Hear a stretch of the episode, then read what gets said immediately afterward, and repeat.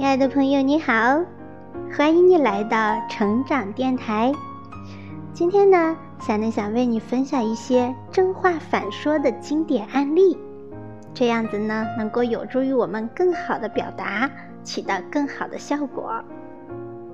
正话反说啊，就是运用实际上的意思跟表面的意思正好相反的话来进行辩论或者说服对方的说话技巧。这种说话方式往往先赞同对方的观点，然后再采取正话反说的方式，凸显对方言语或做事荒谬，引发对方主动思考，从而意识到自己的问题。在很多情况下，正话反说比直接说服效果更好。《史记·滑稽列传》里讲了优瞻执剑的故事。优瞻堪称是正话反说的高手，我们一起来看一看吧。优瞻啊，是秦国的一位歌舞艺人，他说话非常幽默，然而呢，幽默中都能合乎大道理。有一次，秦始皇要扩建御园，以便自己游玩涉猎。秦始皇打算向东扩建到函谷关，西到雍县和陈仓，里面饲养大量的珍禽异兽。这是一件劳民伤财的事儿，但大臣们谁也不敢冒死阻止秦始皇。优瞻知道这件事以后，就去对秦始皇说：“听说皇上要扩建御园，多养些禽兽在里面，这太好了。”以后呢，我们秦国再也不怕别的国家侵犯了。敌人从东面来侵犯，陛下就命令麋鹿出击，让麋鹿用脚把敌人顶回去，我们国家就安宁了。这番话呀，把秦始皇都说笑了。最后，秦始皇竟然破例收回了成命。呃，秦二世即位以后呢，别出心裁，想用漆涂饰城墙。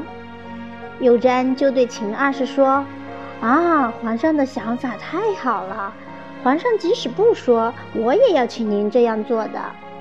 砌城墙虽然耗费巨大，会给百姓带来痛苦，可是涂饰的城墙很美呀。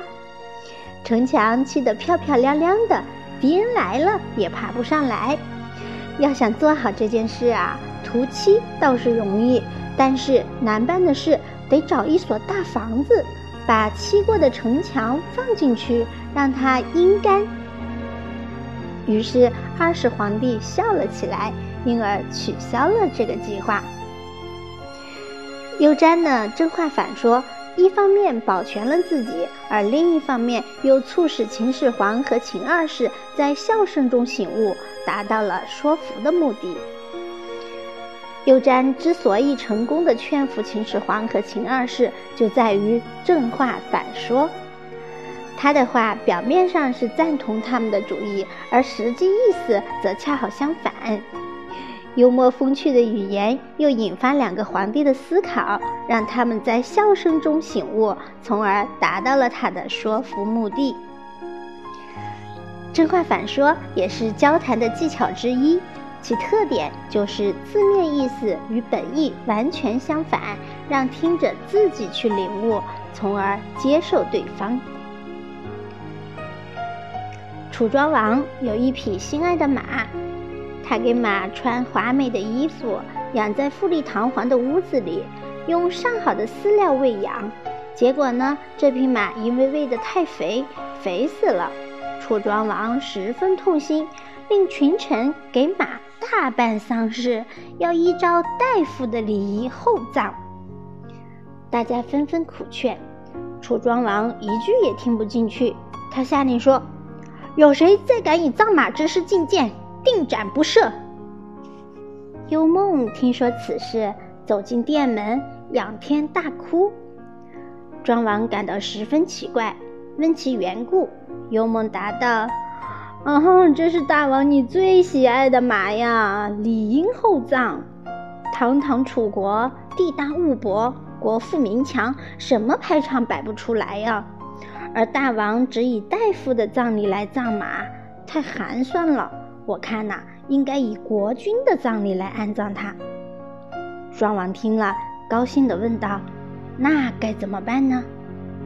幽梦顺势说道：“应该以雕玉为官，文子为尊，调动大量士卒修坟，征用大量的百姓覆土。送葬时，让齐国、赵国的使节在前面陪祭，让韩国、魏国的使节在后面护卫。”为他造祠庙，祀以太牢之礼，奉以万户之义。这样一来，诸侯各国就都知道您把马看得很贵重，把人看得很卑微了。这时，庄王一下子醒悟过来，深责自己险些铸成大错，于是取消了用大夫之礼葬马的命令。幽梦因侍从庄王多年。熟知庄王的性情，知道对此时的庄王忠言直谏、强行硬减肯定是没有效果的，所以正话反说，称赞礼送楚庄王贵马精神，以此来烘托出另一种相反的有正式劝谏的真意，让庄王认识到自己贵马的荒谬，从而改变错误的决定。在特定的情况下。采用正话反说的方法，可以迂回地表达自己的观点，让听者在比较舒坦的氛围中欣然接收信息，达到比直言陈说更为有效的说服沟通的目的。好的，朋友们，今天的分享就到这里，感谢你的聆听。这个正话反说的技能，你 get 到了吗？下期再会，拜拜。